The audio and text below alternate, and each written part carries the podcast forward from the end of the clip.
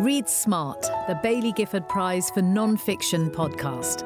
This podcast is generously supported by the Blavatnik Family Foundation. Welcome to Read Smart, the Baillie Gifford Prize for Non-Fiction's official podcast. I'm Razia Iqbal, journalist, broadcaster, and your host for today. In our second episode to celebrate the 25th anniversary of the Baillie Gifford Prize, we're exploring the prize's history and how the world of non-fiction has evolved since its inception. I'll be talking to two of the former chairs of judges, Caroline Sanderson and Andrew Holgate, about what makes the prize special, how they hope to see it change in the future. Andrew Holgate, chair of judges for the prize in 2021, when Patrick Radden Keefe's Empire of Pain was the winner. He was the literary editor of the Sunday Times for more than a decade before recently stepping back and is an honorary fellow of the Royal Society of Literature. Caroline Sanderson was the most recent chair of judges when Katherine Rundell's Super Infinite won the 2022 prize. She is also associate editor of The Bookseller, having previewed non-fiction for them for many years, and is the author of five non-fiction books herself, including biographies of Jane Austen and the singer Adele. As always, we are immensely grateful to the Blavatnik Family Foundation for its generous sponsorship of this podcast. Thank you both, Caroline and Andrew, for coming on today to talk about the prize and its illustrious past and perhaps what you think it might be like in the future. Now, this is this is a conversation that I really feel like I'm allowed to contribute to because this part of it, anyway, because it's about what it's like judging the prize. And I was a judge back in 2017 when David France won the prize. Um, and, and I wonder whether we can start by just talking about the things that really worry us about judging prizes. Oh, um... being made to look an idiot uh, about at the end of the whole process. You put a lot of work into it, and um, and then you worry. You always worry that you haven't got the right choice, and that there'll be, you know, people will never say to your face that was a terrible choice. But uh, you know, but uh, behind your back, you may uh, you may uh, have that going on. Um, so there is always that worry. There is always also the worry just of finding um, the the book that really grabs you and you think, yeah, that's going to be it. You know, we read in the course of uh, the process, we read a huge amount of books. And I've always found in almost every prize I've done, there are only ever about three or four books that really you think, yep, that's it. You know, whatever prize it is and whatever level. Uh, and there is always an anxiety until you find, begin to find those books. That is interesting. Three or four, two or, yeah, that's incredible. I, I always uh, because it's whatever level the winner sets. Uh, you judge everything by that from that you know by that level. Um, so um, the uh, so I've been in other prizes where you know the, the judges have said to me, "Well, you know, God," uh, and you just say it's just it's natural. That's what happens. Caroline, what about you? I mean, the, the it's odd for me to start with anxiety, but the reason I do so is that I I feel like it is an enormous responsibility, and I'm quite anxious about being decisive about things that I think are the best because there's so much brilliant writing. And I think that's what informs me. That anxiety is to do with, wow, we're kind of sometimes not even judging like for like. I understand that anxiety completely, and yes, of course, I felt it. You know, it's it's a it's a wonderful responsibility, but a responsibility nevertheless. Um, I think I was very lucky last year because we had in Super Infinite by Katherine Rundell a book that every single judge absolutely adored, and the consensus in the final meeting was was huge. I mean, we decided in 10 minutes. So I think I was lucky that there wasn't that sense of a real tussle and goodness, you know, which book are we going to go for? And then when we decided, have we chosen the right one? I think I'm quite accustomed to having all the years that I've been previewing nonfiction for the bookseller. Uh, I mean, every, I suppose it's not quite like Andrew's pages where he's got a number of reviewers contributing and different voices. You know, I'm lucky enough to have this incredible opportunity to highlight nonfiction that I really love. And so I, I suppose I'm used to this idea that whilst judging is um it's a stage by stage process and that people with different worldviews and experiences are involved you, you can get this sort of consensus. And i i guess i guess i've grown over the years to be quite comfortable with it, that idea that you know the, the the best books sort of rise to the surface. I really do think that they do. And and, and then i see this consensus. Um but also that I suppose I've earned my spurs a little bit, you know, and and actually that's what I do. I try and find the best best books that I can, and I do feel evangelical about those best books. So although the exam- anxiety is there, it's a massive pleasure. Pleasure. It's a massive pleasure to to to just cry these books from the rooftops because you love them because you want other people to know about them. I totally agree with that. I, I also I think just in terms of anxiety as well, I think what you're always presented with is you're going into a room to uh, sort of display your judgment to, um, and you're quite vulnerable when you do it with five people or four people you don't know, and um, and there is always uh, anticipation and some nerves about what the, the other judges uh, will be like and what their uh, worldview will be and whether it aligns with yours and uh, and if you'll come to an accommodation. Particularly nerve, nerve making if you when you're the chair and hoping that um, you know you will all uh, be rowing in the same direction.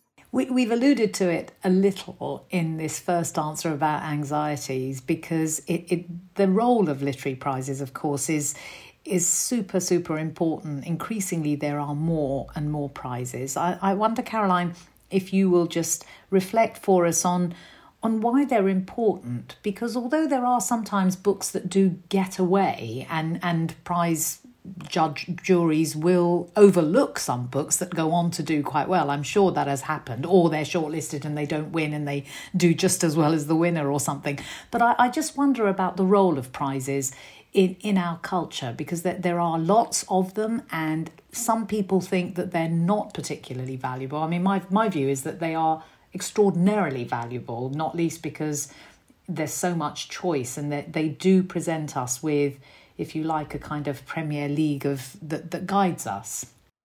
Yes, I, I agree with that. I think they're hugely valuable. I mean, in, in a way, if you take a step back and you think about the process of judging a prize, it's a slightly crazy exercise because the books that are chosen are only a function of the people who are judging it. And it sometimes astonishes me that people sort of say, oh, that book should have won. Because with a different set of people and on a different day, that book might have won. So it's a, it's a very personal thing. Uh, each verdict is a personal verdict in a way, but then it's it's it's rooted in that expertise that we've talked about. So it's the nearest you can get to, as it were, you know, uh, uh, the sort of excellence, and, and that's been tried and tested by people who read a lot. Um, so I think they're hugely valuable, and I I know from research that the bookseller's done in the past that you know these sort of curated um, I know some people sort of hate using that word, but I think it's sort of appropriate in this case. These kind of curated selections of, you know, what to look out, out for each month in my case are tremendously useful for people because, as we all know, there are many thousands of books published each year, and for we have to remember people outside our sort of literary world. You know, people in bookshops. Bookshops are obviously very good at, at putting, you know, great books on display and drawing people's attention to them but you know just helping people make informed choices um, and prizes are, are brilliant at that. And while you say there are a lot of prizes i mean actually we've lost two or three quite key prizes over the last year. And so there aren't that many prizes for excellence in nonfiction and particularly some narrative nonfiction. And so i think that's just given the Baillie gifford even more of an importance and uh, Andrew, you've been, uh, uh, it's you know, arguably a really important gatekeeper, tastemaker for very uh, for a very long time as the literary editor at the Sunday Times. I mean, I, ju- I just wonder about the in the context of your experience as a literary editor, the the value of prizes, and this one in particular. Huge, hugely valuable. I, I think what we, uh, the big elephant in the room here is that uh, we are it's a declining or it's a shrinking literary culture, a media literary culture within which we're operating. That there are uh, there's less space being given to uh, books pages. Um, uh, you know, there's no there's not much uh, in the way of coverage on the uh, tele- television. So I think prizes have a have a have a very very significant uh, role to play.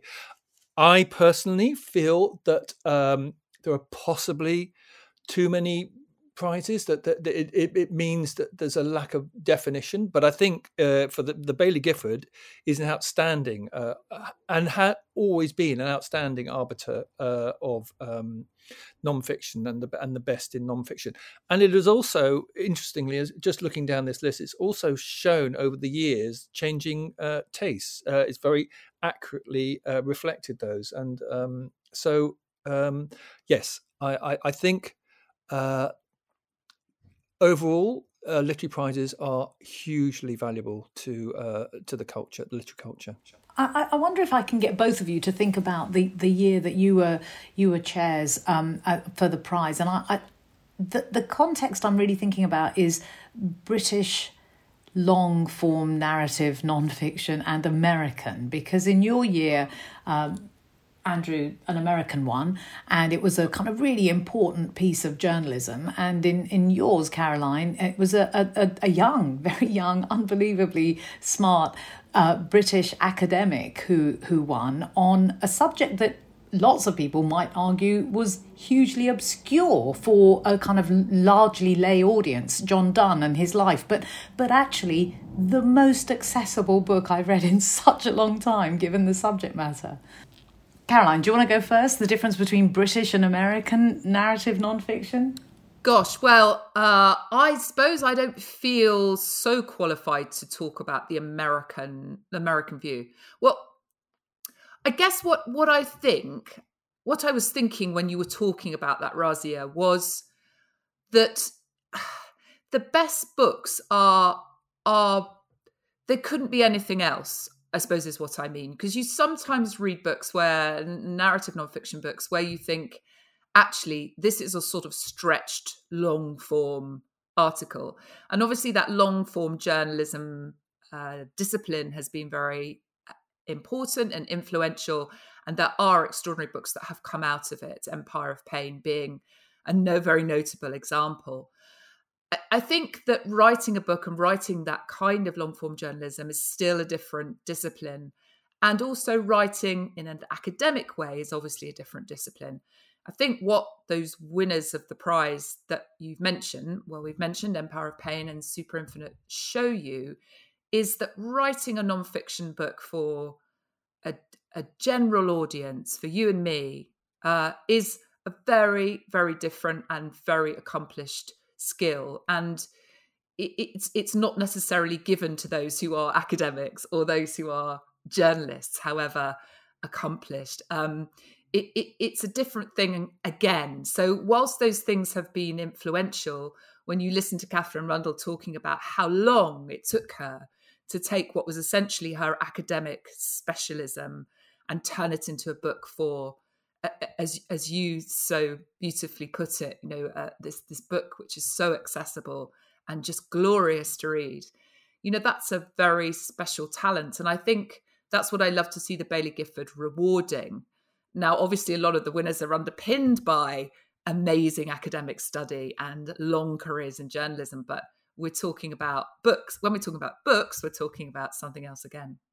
I, I, suppose part of what informed that question, uh, Andrew, was really to do with the kind of long tradition of really quite stellar uh, non-fiction that has come out of America. You know, if you look at, I don't know, Norman Mailer and Gore Vidal and Joan Didion and, you know, people like that. And, and, and I suppose I was just thinking, is there is there a kind of distinctly different kind of writing and place that American and British authors have when it comes to nonfiction? That's hard, and I'm not sure how many, how much you can generalize. I would say about Patrick Radden Keefe's 2021 book, Empire of Pain, that began as a piece of long form journalism, and uh, but he was afforded the space to explore that, and then the time afterwards to really investigate it that he I don't think there are those sort of spaces in the UK, you know, in terms of uh, media outlets, and and uh, and I think that's hugely important to uh, American uh, modern American um, non-fiction writing. And I think there are a couple of there's an example on your long list uh, last year, Caroline, which completely escapes me now, um, but that was came from a similar sort of um, uh, background. If I was being mischievous, I would say that there is that the Americans can be hugely uh, impressive and thorough and sonorous. Um, and uh, let's leave Didion aside, uh, uh, possibly on, on that, and um, and Vidal, but um, that there is a mischief to some of the British uh, writers. Certainly, just looking down this list. So Craig Brown's um, 2020 1, 2, 3, 4, That is a series of 100 sort of not quite impressionist essays, but sort semi-impressionist essays about the um, the uh, the Beatles that that that that sort of um, amount to and build into a, a, portrait of of them as a whole. And if you look back at um, uh, Like a Fiery Elephant by Jonathan Coe, that's a similarly experimental and sort of freewheeling uh, biography of Johnson that begins with a straight biography uh, and ends with a series just of, of interviews, um, sort of paragraph long um, extracts of interviews with people who knew him. So you could argue that uh, there's something. Lucy Hughes Hallett's The Pike as well, which is an absolutely brilliant uh, book about uh, D'Annunzio. Um, and uh, that has, uh, I think, the second chapter is just called Sightseeing, which is just a series of uh, times when he, you know, jumping around from one year to another uh, and capturing uh, D'Annunzio at various points in his life. Now, I'm sure American uh, writers uh, have done this sort of thing, but it, it doesn't feel it feels possibly not an accident that those writers who have done it for the Baillie Gifford winners are all British. Mm, really interesting. So, so this prize is 25 years old, started in its first incarnation as the Samuel Johnson Prize, and now for some years the Baillie Gifford Prize. In that time, I mean, I, I think you've both probably read a fair few of the shortlisted books as well as the uh, as well as the winning ones. Uh, do you think that there is now a kind of greater focus on on the literary quality as opposed to something that you know something new that they've brought us. Uh, and, and and also is it more inclusive now? I mean i think last year or was it last year caroline that there were five out of five out of the six on the shortlist were women writers? They were. Very proud of that. Yes because uh, I, I think um, recent research by the women's prize showed that um, you know in terms of the coverage of women writing nonfiction, still lagging horribly behind uh, coverage of nonfiction written by men. And I've seen this myself in bookshops. You know, there's still this prevailing myth that nonfiction is more of a, a male thing. So, in that context, I was very pleased with our shortlist. Although I will point out that it emerged entirely organically. You know, there was, you know, didn't set out with that mission to make sure more women were, rec- were recognized. But you know, I, I, I read a tremendous amount of terrific nonfiction by women, and uh, I know it's out there. So it's wonderful to have the chance to to to recognize it. Do you think that the the introduction now by the Women's Prize of a of a prize for nonfiction is is going to I don't know what let me ask you a much more open question. What do you think that'll do to say the baillie Gifford? I it won't do anything to the Baillie Gifford. I mean, I I feel that you know nonfiction is such an expansive, you know, territory that you know the fact that there's another prize. I mean, hurrah! I don't, I don't think it needs to do anything to the Baillie Gifford. I mean, it'd be interesting, as it always is, to see which books different prize uh, you know judges go for and different panels go for and sometimes you see consensus and quite often you see very different shortlists. As as I said before, you know, it, it is only a a reflection of who was in the room judging at that particular time but that's kind of wonderful. You know the more more shortlisted and and let's not forget that shortlisted books are hugely important as well you know um you know the more shortlisted and winning books that we have the the the, the better in a way and if that's recognizing um, women writers of nonfiction, then that's that's an extremely good thing in my view. Uh, Andrew, what do you think about the the kind of greater focus on literary quality as well as the more inclusivity? Um, yes, I, I, think so, uh, and it's noticeable that um, two out of the last four years have been won by uh, women, uh, female writers. I yes, I think if you look back to the beginning, so 1999 uh, uh, was Stalingrad by Antony Beevor. Uh, 2000 was Berlioz by David Cairns. 2001, The Third Reich, A New History by Michael Burleigh. Those were awards honouring academic uh, achievement as much as anything else, I suspect. Um, I think there is much more uh, interest in literary qualities, in originality as well. Now, I think there is a restlessness in, and I think this prize really charts that restlessness um, and that sort of uh, you could almost call it an impatience of uh, of the old um, you know standard forms. So you very I uh, if we get a, a, book winning uh, a biography that wins uh, in the future that begins with someone's great grandfather and ends with their death, uh, I will be quite surprised. But um, you know, um, so I think I think I think it's originality uh, and quality of writing, and uh, which seem to me to be the things that um, both of subject and of execution that people uh, and judges uh, and the literary culture in general is focusing on. Uh, okay, that's really interesting. So the kind of conventionality of uh, writing a biography receding. Do you think that there are other other kinds of categories that are coming to the fore or, or going into the background? I mean, for example, the the Baillie Gifford Prize has has certainly highlighted how nature writing has has changed. When you look, for example, at um, H by Helen Macdonald, I mean that that kind of was such an interesting hybrid, hard to categorize really as a book. Oh, very hard to categorize as a book. I mean that that H is for Hawk has to be one of my favorite all-time winners. I I have a very personal relationship with that book because I read it shortly after my own father had died, and um, and I think I yes, you put your finger on something very interesting, certainly for me, because I think a lot of my very favorite nonfiction books are a blend of things. They're a blend of genres. They're quite hard to categorize. And I think that's one of the things that has changed, you know, in this drive for originality that that I some of the books that I read that I really love, I can't and for the bookseller I have to sort of put a category on it. And sometimes I really resist that because in, for me the beauty is the fact that you can't quite do that. And i think this use of nature writing memoir that uh, you know that blend that helen macdonald achieved in that book has been enormously influ- influ- enormously influential.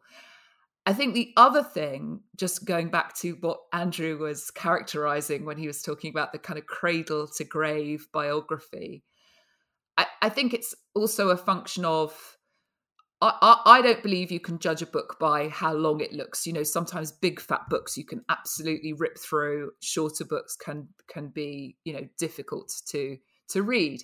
However, you know, I, I do think there is something about people being, you know, there's a lot of demands on people's time, more and more and more so. Maybe in the 25 years that this prize has been in existence, so you have to really really want to get to know a subject if uh, to read a real cradle to grave every single detail biography. You know some biographies of great figures are three volumes you know and i i, I really think I, I mean i like to feel that i bang the drum for the you know average reader walking into an independent bookshop and i, I just think you know actually these biographies where it's so interesting where you get these wonderful biographies which they they don't try and tell you every single thing that happened and the whole story.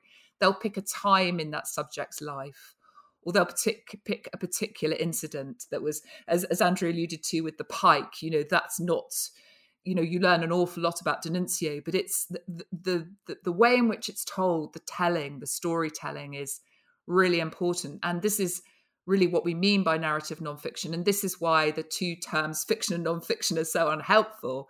Because for me, you know, a book like H is for Hawk or Super Infinites, you know, they are they do everything for you that that a novel can do, and that and they're very close together, you know. That's a really interesting observation, Andrew. Do you, what do you think of that? Yeah, no, I, yes, absolutely. And I think one other thing uh, that has happened uh, is the rise of the memoir and the rise of me. You know, uh, in a digital age where everyone is presenting themselves uh, on uh, on uh, digital media all the time, um, uh, and you talk, it, it, it's become very prevalent. And uh, if you know, publishers are always saying, I've talked to lots of authors where they've had uh, been writing a book, and the publisher has come back to them saying, "Put more of yourself in. Put more of yourself in." And uh, that's happened, you know, even with the the Rundell. Uh, she's in there a lot. Uh, you know, it's about John Donne, but it's also partly about her. Um, and Craig Brown, he he he inserts himself in there as well in his conversation about the Beatles. Um, uh, so I think I think memoir is remains. It's sort of what about last five years, Caroline, but uh, uh but it, it, remains hugely uh, influential and dominant. Uh, well, it it does, but I I feel myself, and it's interesting actually that really there are very very few of our Baillie Gifford winners where you could call it, uh, you know, you could call it a memoir. I mean, H is is for Hawk is an outstanding example. Um, I th- I feel myself. I read a huge amount of memoir, and I do feel myself slightly reacting against it. Um, and that's not say that I don't love memoir because I do, but I feel like now because the world is the way it is, and because one of the reasons why nonfiction is so important, it's because it's a way of contextualizing the world, understanding other people's lives, and you know, um, so, so, we get this, perspective on the world. You know, like Sally Hayden's "My Fourth Time We Drowned" that we shortlisted for the 2022 prize. Um, you, you know, th- these things are tremendously important. So, a memoir that does not somehow illuminate, you know, a wider canvas, uh, I feel that I am less interested in generally. Although that's not to say that an extraordinary memoir uh, couldn't, you know, shine through but uh, but on the whole, I I feel like when you're when you're judging certainly the whole scope of nonfiction, a memoir has to work really quite hard to be up there with books like I don't know East West Street, which is a an extraordinary synthesis of of history and personal history and memoir, and it's it's these blends, you know, that are so many things at once, and they are, in my view, the hardest books to write. But when they're done brilliantly, I mean, they just they stand out for miles for me. Yeah, they they really do. Philippe Sands is who you were referring to, the East West Street. So, um, Caroline, you already have preempted my final question, which was really to get you to choose um, a, a, book that that you really love on the over the twenty five years that has won. So, so for you, is it definitely uh, Helen Macdonald's book H is for Hawk? Oh, must I just pick one? Uh, well, that's so funny. I'm, I'm always remembering that. Um, I don't think I'll ever forget it when Nick Hornby was on Desert Island Discs and with Sue Lawley presenting, and she asked him what his luxury would be, and he said an iPod, which is just so brilliant. yes, quite so. Yes, H is for Hawk. It, and East West Street by Philippe Sands, as I've mentioned, uh, I, I was lucky enough to read that book very early on, so I, I feel I was so I was so thrilled when both of those books won because they're books that I'd I'd loved from months before, you know. Um, and, and I just wanted to say also there are there were plenty of books on the on the list of winners that I haven't read and that I need to, including the Craig Brown. I I'd, I I guess I'd like to mention the Five by Hallie Rubenhold as well. Um, uh, it, extraordinary book and again very very influential in terms of forgotten females history female history and just the voices we don't hear from. You know the the, the stories that are not told and you could you could um talk about the sally hayden in that respect but yes the five I, I also loved um, Philip Hoare's Leviathan, which was a, an, a really interesting and original mix of, you know, his own obsession with the ocean and swimming, and obviously the whale um, and Melville. Um, I, I, thought that was a pretty um, stellar book. Andrew, what about you? Well, God, uh, again, I haven't read every single one of them, but um, it's terrible, isn't it, to pick the one you were, you were chair of judges for? And I will be rooting for the Patrick Radden Keefe uh, for the uh, best of the 25 years. And if they don't win it, then frankly, they don't know what they're doing. But No, I would. I would. Oh God! The, do you know what? The one we haven't mentioned, fifteen ninety nine, a year in the life of William Shakespeare by James Shapiro. That was such uh, to write about Shakespeare uh, uh, well and to write uh, accessibly is so difficult, and it's such a brilliant book. Uh, it's so eye opening about, and it's partly about them moving across the Thames and taking all the uh, the planks with them to create a new um, theatre, the Globe. It's just he he. It, it, it's astonishing book. I, I absolutely love that, and I, um, but and I love the Craig Brown as well. It was so funny and so original. But I'd go for uh, I'd go for the I'd go for the Shapiro. Lovely. Thank you both, Andrew Holgate and Caroline Sanderson. Thank you so much for joining us. We'd also like to thank the Blavatnik Family Foundation for its generous support of this podcast. Now, to find out more about the Baillie Gifford Prize, you can visit the website or follow us on Twitter if that's the kind of thing that you do, at BG Prize. If this episode has piqued your interest in the history of the prize, then you can find a 30 minute documentary on our website too. I'll see you next episode when some of the judges will be gathering to discuss the shortlist for the 25th anniversary winner of winners, which uh, Andrew has just been mentioning, which aims to pick the best of the prize's previous recipients. The award will be announced on the 27th of April at an event held at the National Museum of Scotland in Edinburgh. Till the next time. Bye bye. Read Smart, the Baillie Gifford Prize for Non-Fiction podcast. This podcast is generously supported by the Blavatnik Family Foundation.